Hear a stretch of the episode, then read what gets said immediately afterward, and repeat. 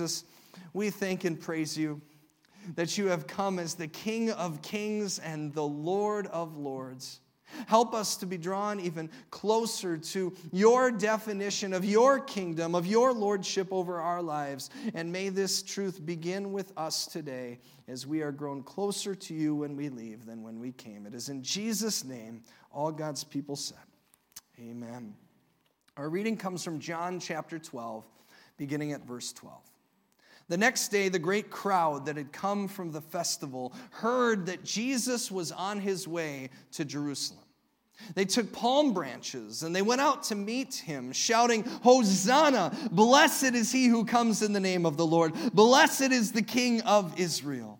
Jesus found a young donkey and sat on it, as it is written Do not be afraid, daughter Zion. See, your king is coming, seated on a donkey's colt. At first, his disciples did not understand all this. Only after Jesus was glorified did they realize that these things had been written about him and that these things had been done to him. Now, the crowd that was with him when he was called Lazarus from the tomb and raised him from the dead continued to spread the word. Many people, because they had heard that he had performed this sign, went out to meet him. So the Pharisees said to one another, See, this is getting us nowhere. Look how the whole world has gone after him. This is the word of the Lord. Thanks be to God. A few uh, weeks ago now was, was spring break for our family. Uh, that would have been the case, I know, for most of us here today, and especially those of us with kids who get the chance to take the week off. Anybody here travel for spring break this year? Show of hands. Okay, a couple of you did, not too many people. Um, my wife Alyssa and I, we decided that, that, that we were going to try to attempt and brave for the first time as a family of seven. We have a six month old. Um, that we were gonna we were gonna try a few nights away on a road trip, and so we traveled about six hours away. We went to Cincinnati, Ohio, which is not the spring break capital of the world, in case you're wondering. It snowed while we were there, um, but it was far enough away. It was close enough that we felt felt safe trying this, and it was far enough away that there were some cool things for families to do within kind of the general area that we were staying in. And so, so we went to, like, for example, the Cincinnati Zoo. If anybody's ever been there before, really cool place. I guess it's known as like the best zoo in the country, um, and, and it's, it's really very impressive. We went to the Ark exhibit in Kentucky that shows this, this life size biblical Noah's Ark. That was very cool. But my favorite place, and it should, the Ark should be my favorite place because I'm a pastor, but I have to tell you, my, what my favorite place was, I think, was, was the place we went to on the first day. We went to the National Museum of the U.S. Air Force in Dayton, Ohio. Has anybody here been to that? Show of hands. Okay, a couple of you, not enough. You've got to check this out. It's the home of the Wright brothers, right? Dayton, Ohio. And it is absolutely free. You don't have to pay to get in. And you could spend an entire week there if you had the time and didn't have five kids that are hungry and ready to go. Um, they have, you could walk through every era of aviation and Air Force history. You walk through world wars. I mean, it's just just very sobering and awe inspiring at the same time. And there were two exhibits that were my favorite. The first one was the Boeing VC 137, which you might know by its call sign when it carries the President of the United States, Air Force One. They have an actual Air Force One at this museum. Like you can walk through it. It's there, it's not a replica, it's that exact thing that you're seeing right there on the screen. You'll see um, on the lower right, it, the picture turned out really small, but that's my wife and my father in law and our two boys. I said as they came out, you got to do the presidential wave. And so that's what we did. We took a picture, some video, we had a whole lot of fun. Um, but th- this is an actual Air Force One plane. It was retired in 1998, and you can physically walk through it it and you can see the inside. And if you look at their website, they describe it in detail, share just the first sentence. During its 36 year flying career, this plane carried eight sitting presidents, countless heads of state, diplomats, dignitaries, and officials on many historic journeys known as special air missions. And so I, I, read a bunch about the history of this particular plane, and one of the, I think the most striking examples of just the significance of this particular aircraft is that it was put into service during President Kennedy's term. His wife, First Lady Jacqueline Kennedy, chose the paint scheme that's still used today, and it would be used to carry the president everywhere, including carrying President Kennedy to Dallas, Texas, where he would be tragically assassinated. And it was on board that particular plane that Vice President Johnson would be somberly sworn in as the President of the United States. And the new interior of that plane would have to be modified just months after it was put into service in order to be able to carry the casket of President Kennedy to its final resting place. After that, it would go on for 36 years to carry Presidents Johnson, Nixon, Ford, Carter, Reagan, Bush Sr., um, Clinton, and part other important dignitaries, guests of the president. Queen Elizabeth II flew in that specific plane. And so to be able to walk through that history, to see the phones and think, wow, the president talked on that phone, it was just breathtaking, really. But it also brought to mind what we were looking ahead to at that time. That's just a few weeks ago, and that's today, Palm Sunday, and how important and powerful people in our lives are welcomed by us, how they expect to be welcomed, and how we welcome them in. You think about the President of the United States, and it doesn't stop at Air Force One, but there's this entire entourage that goes wherever the President goes, isn't there?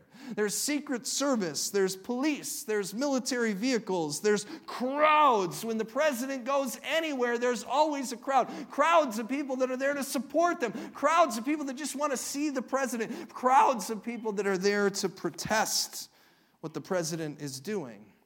Well, today is Palm Sunday, and it's a day that we remember the historical event when Jesus, the King of Kings and the Lord of Lords, entered the crowded city of Jerusalem as crowds were gathering there for the Passover. And the official means of transportation that was commissioned by Jesus himself was not a state of the art airplane. It was not a mighty stallion. Instead, he requested a young donkey that nobody had ever ridden before, that he didn't even want to keep, that he would just borrow. It'd be like today if the president decided instead of flying on Air Force One, he's going to fly standby economy on an airline that you've never heard of the kind that you have to pay for the stale peanuts if you want to have anything to eat. This is the way in which Jesus came. And I actually love how Wrangler, as he was coming in, we had all these ideas. Everybody was asking me, Pastor, you've invited a donkey to church. How's this going to work? How's this going to work for the carpet? How is this going to work for all the people, right? Right? And I love that, that it took a little bit. We, we, we learned this, right? I didn't know this, but Judy knew this as he was coming in. He didn't want to come in because the way in which they can see, they can't see very well. And the color was different on the carpet. And so it took him a while to come in. And then he came in, and my son Jacob was Jesus on him.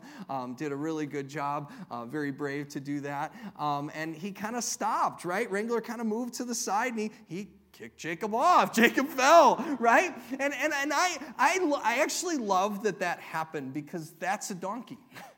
And that's the way in which Jesus chose to come into Jerusalem. Not, not on a stallion, not in a chariot, not on a plane, not with an entourage of Secret Service. And it doesn't make sense if you know the rest of the story, especially if you know the way in which the people there were welcoming him in. Take out your, your palm branches that you got as you came in. They waved their palm branches. I want you to do this with me. This is what they did. And they yelled, Hosanna. Yell, Hosanna.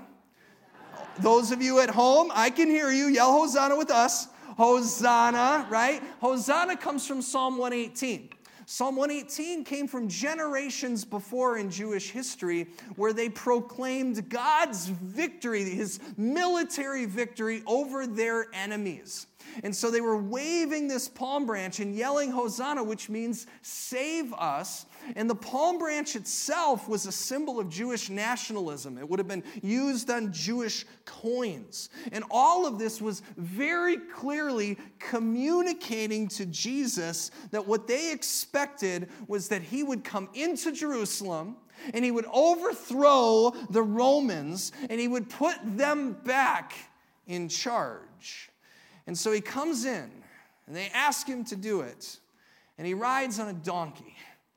But it starts to make sense if we look at the prophecies that came before Jesus. If, if you look, John, John's gospel says, in what we read a few minutes ago, that the disciples didn't fully put all this stuff together until after everything took place. But Jesus knew that the Jewish people had been waiting for generations for a Messiah to come and save them from their oppressors. Just like we cry, cry out to Jesus to come and save us from whatever it is that oppresses us. They were waiting for generations. And there was a prophecy that was delivered 500 some years before Jesus by the prophet Zechariah, a word that came from God. And it goes like this Zechariah 9 9, rejoice greatly, daughter Zion. Shout, daughter Jerusalem. This is how you're going to know that the one who's coming to save you from oppression, this is how you're going to know who it is. See, your king comes to you, righteous and victorious, lowly and riding on a donkey, on a colt, the foal of a donkey. See, this was spoken generations before Jesus, and they were told that this is the way in which your Savior is going to come. Victorious, which is what we want but also lowly. And that doesn't seem right, does it? Victorious and lowly sound like opposite terms. Now, I think back on, I, I told you I, I had um, really thought a lot about Air Force One when I walked by. It was very cool. And so I've been reading about it the last couple of weeks. And, and I learned about just how impressive this, this thing is. Um, I don't know, Pammy, if you want to throw the picture back up again, just, just to look at it while you just listen to. This is not your, your average Boeing commercial jet. Uh, but if you read about the way in which Air Force One has been designed, it is made to withstand a nuclear attack. It, it, it can be refueled mid flight so that the president can remain the, the commander in chief from 30,000 feet up in the air if whatever's happening on the ground requires it. There's an onboard medical room with a pharmacy and a fold out operating table. Now, I don't know what the fold out part, I'm thinking of like a TV tray. I hope it's made better than that. But, but the president has a physician that follows that, them wherever they go. And, and so there's an operating room if something were to happen and it would be needed. I noticed something else, probably because we hadn't had lunch yet. There are not one but two kitchens on Air Force One to cook. It includes equipment that can jam enemy radar flares that can deflect heat seeking missiles. And these are just the features we know about. There's top secret features that we'll probably never know. Every single time Air Force One takes flight, it is considered by our government a classified military operation, and it costs over $200,000 an hour to fly. And those are old numbers. It's Probably a million dollars now. I don't know. But the reason why all of that is true is because a lot can happen. And the world is a very dangerous place. And so when Air Force One flies, it is a sobering reminder every time it takes off and lands. It is a reminder, and looking up at it, right? It's a reminder of victory and strength. It's incredible. It's an incredible feat of technology, but it is the opposite of the image of lowly. And I flesh that out for you to contrast and compare it to the way in which Jesus enters Jerusalem. If you look at John chapter 11, you'll see just before this, Jesus raised his friend Lazarus from the dead. It's one of the two times in the Gospels that Jesus is recorded as crying. First one was as he stood outside his tomb before he raises him, and the second one is outside of Jerusalem in the context that we're reading about right now. And so he raises his friend Lazarus from the dead. He got sick, he died, he had been dead for a couple of days. He raises him from the dead temporarily. He would die again, of course. But that caused a bit of stir. You think bringing a, a donkey to church causes a stir you raise someone from the dead, that causes a stir. And people started to talk. And the religious leaders of the day decided Jesus was getting too popular. And so they decided to plot to kill him. And in John chapter 11, just the chapter before Palm Sunday in John's gospel, Jesus and the disciples go and they hide in the country in order not to be killed. And yet, we turn to chapter 12, and by verse 12, we see Jesus not only is he no longer hiding, but he is riding into Jerusalem in a crowd in the open air while people are yelling statements that begin political revolution revolutions. They're waving palm branches and they're yelling, Hosanna, save us. This is the kind of entrance that's going to get a world leader like Jesus killed. And it will. By Friday of this week, he's going to be dead. And by riding into Jerusalem on Palm Sunday on a donkey, it's almost like Jesus is saying, to the world, I'm going to let this happen. It's almost as if he's walking in, and it begs us to ask the question if we want him to save us like they wanted him to save them, how could he possibly be victorious if he's going to be dead? I mean, if he's the Lord of Lords, the King of Kings, all of that, shouldn't he have an entourage of Secret Service security detail around him. Shouldn't we be protecting Jesus the way we protect the president with Air Force One? How is he going to crush our enemies if he isn't going to survive past Thursday? Well, to find the answer, we've got to look back at the prophets. And so, 500 years before, Zechariah chapter 9, verse 9, again, we see why he came in on a donkey, right? Rejoice greatly, daughter Zion. Shout, daughter Jerusalem. See, your king comes to you, righteous and victorious, lowly and riding on a donkey, the colt, the foal of a donkey. That's verse 9. Let's read the next verse. Very next verse, verse 10. I will take away the chariots from Ephraim and the war horses from Jerusalem, and the battle bow that will be broken it will be broken.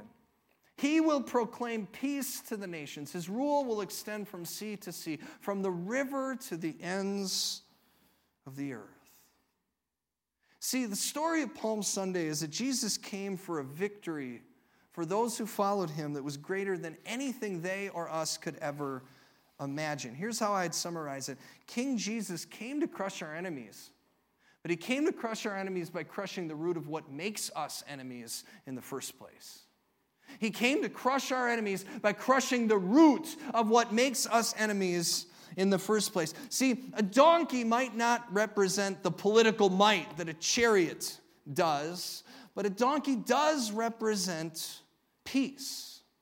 You don't ride into a city on a donkey if you're in danger which makes Palm Sunday that much more meaningful yet because we know that Jesus is about to die. In a couple of days, he's about to die. By Thursday evening, he's going to get betrayed by the 12 men closest to him. He's going to have one of them kiss him that's going to lead to his arrest. Another one, Peter, right? He's going to be ready to pull out his sword, right? But at the same time, when Jesus is being beaten and killed and dragging his own execution device, Peter, of all people, is going to say, I don't even know him. And then Jesus is going to drag that cross to a hill. He has to carry it himself, and they're going to nail him to it. They're going to rip off his clothes. The Son of God is going to hang in front of everyone for all to see and he is going to die in front of them, physically naked and spiritually naked and mentally naked and alone. And that's what's going to happen on Friday. And so we go back, and he enters this week. He's God. He's got to have an idea what's coming. And yet he enters Jerusalem this week in peace on a donkey. How? Why? Well, because he knows that the worst thing that could possibly happen to him this week is that he could be killed. And that's got to be exactly what he came to do. And the reason he came to do it is so that he could walk through death and come out the other side. And that's more important than a political victory. That's more important than a militaristic victory. We need victory over death.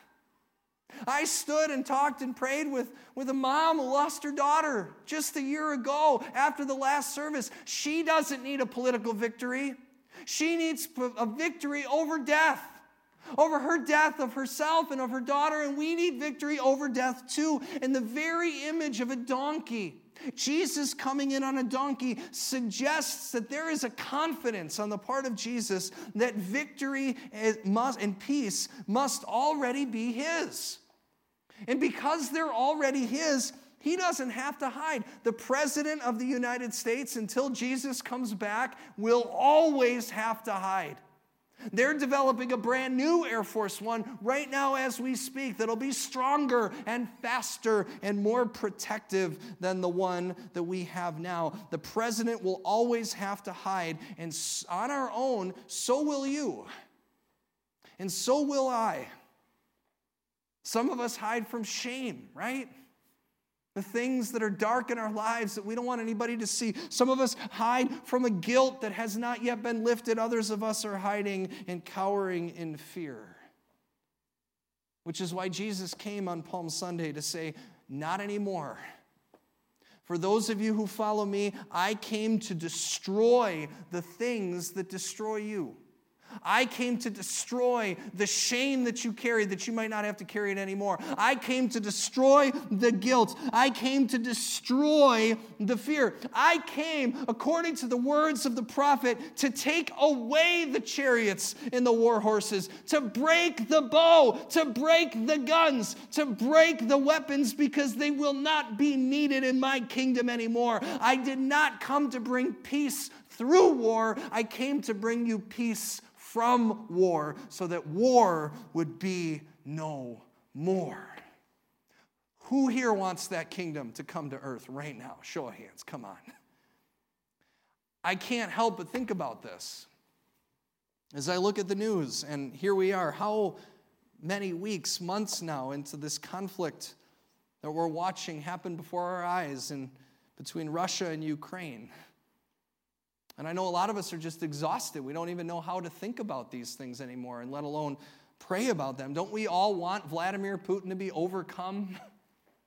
Don't we want his evil to be taken over? Absolutely. Are you praying for that? I hope you are. I am.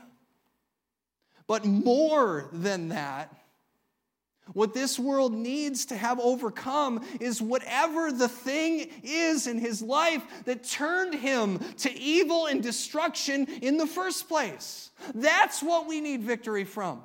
Because the truth is, there have been countless Vladimir Putins throughout all of history. There was a guy by the name of Herod. He could have been called Putin, right? Jesus was born. People talked about the fact that he might be a king. And so, what ended up happening is this world leader killed all the babies, all the baby boys. This has been happening since the very beginning of time. The truth is, there's more than one out there right now. Ukraine is not the only country where people are dying at the hands of evil men. Some people are dying at the hands of evil people in their life right now. Maybe not physically dying, but mentally dying, spiritually dying. The hands of abuse.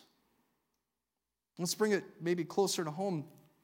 We're coming out of an incredibly challenging season, right? Two plus years of pandemic and political strife and global unrest.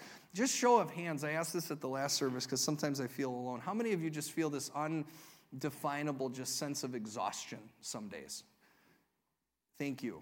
I mean, literally, we were setting up for Palm Sunday, my wife and I, we were just sitting in those pews yesterday and just talking about this and just wondering how many of us are, are feeling the, the same way. And on top of it, so many of us, because we're tired, we have a short fuse.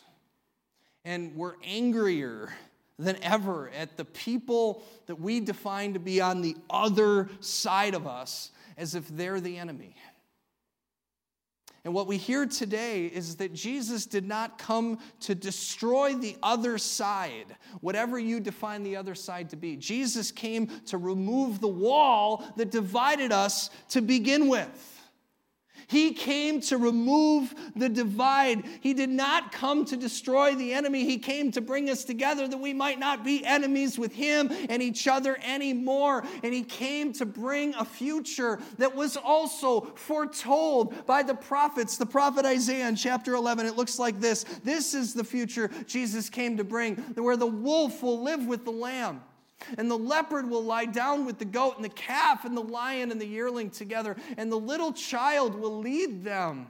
The cow will feed with the bear. Their young will lie down together, and the lion will eat straw with the ox. It continues. The infant will play near the cobra's den. I have an infant at home. I don't let him play by the stairs. The infant will play Near the cobra's den, the young child will put its hand into the viper's net. Like, this is insane. They will neither harm nor destroy on all my holy mountain, for the earth will be filled with the knowledge of the Lord as the waters cover the sea. That's the future Jesus came to bring with his kingdom. And that is why on Palm Sunday he didn't come to bring the best military victory. He came to show us that he came to bring a victory that will make the military itself obsolete forever. And that victory can't come through force. It can't come through force. We have to use force on this side of heaven, right? There's times, it's a very complicated question to ask when we're supposed to do that and how we're supposed to do that. But every time we do, we realize this is not in alignment with the kingdom of God.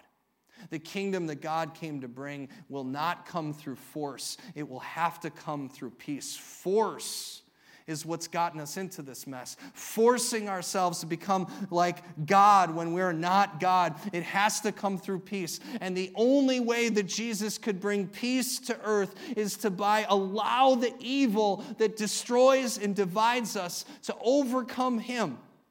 To allow it to do to him the very worst that it can do to us, and that is to kill him so that he could die and show us three days later the way to the other side. It's the way that Jesus would teach the disciples to then live out this hope that he is about to bring on Easter. In John 15, a few verses later, he says to them and to us, My command is this love each other as I have loved you. Greater love has none than this to lay down one's life for one's friends. You are my friends if you do what I command. He put himself in a vulnerable place on Palm Sunday that he might die so that in the eternal perspective of life, you don't have to. I'll leave you with this. I, I mentioned when we went to the Air Force Museum, there were two exhibits that were my favorite. The, one of them was Air Force One. The other one we almost walked right by. It was a display case that told the story of a man by the name of Billy Fiske. Has anybody here ever heard that name before? Any history buffs in here? Okay, just, just one or two of you. Really in- incredible story. I almost walked right by it. Billy, here's this picture here. He was, he was the son of an American international banker. He was born in 1911, grew up in Chicago, New York, all sorts of different places, lived a very impressive young life, studied economics and history in Cambridge.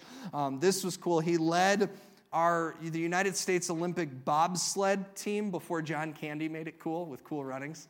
This is like before all of that, right? Um, he, he, he was the youngest um, Winter Olympic gold medalist in any winter sport, and he held that title. He was only 16, 17 years old when he got his first gold medal, and, and he won that in 1928 and held it until I think it was like 1992 when somebody else in the Winter Olympics was a little bit younger than him. And so that's his life. Like that was just up through high school and college. Don't you already feel lazy? and, and yet, all of that hope and all of that potential. And 1936, the Winter Olympics came around again, and he refuses to participate. And he didn't say why, but the people that knew him well would later share that the reason was because they were being held in Germany in 1936. And if you know your history, you know this is the beginnings of what we would soon realize is World War II. And so he said, I don't want to go because he didn't want to go to this place where they were treating their Jewish citizens so poorly. And so that was 1936. And by 1939, he became the first American to enlist in the British Royal Air Force. And he was the first to enlist in the British Royal Air Force because at that time the United States had not yet joined the war, and it was actually illegal for Americans to participate in the war. And so, in order to get through it, he just lied and said, I'm from Canada, which is probably a good thing to try in all sorts of places. So, just anyway, keep that in the back of your mind. And so, he lied. He said, I was from Canada. He, he joined the British Royal Air Force and became the first American airman to die in World War II, and he was the only American to die in the Battle of Britain in August of 1940. Now, the reason that this display caught my eye was not from that story. I read all that later. It was the plaque that was, was shown a photo of there that they dedicated to Billy when his body was buried in a church um, on July 4th of that next year. And it says this it says very simply, an American citizen who died that England might live.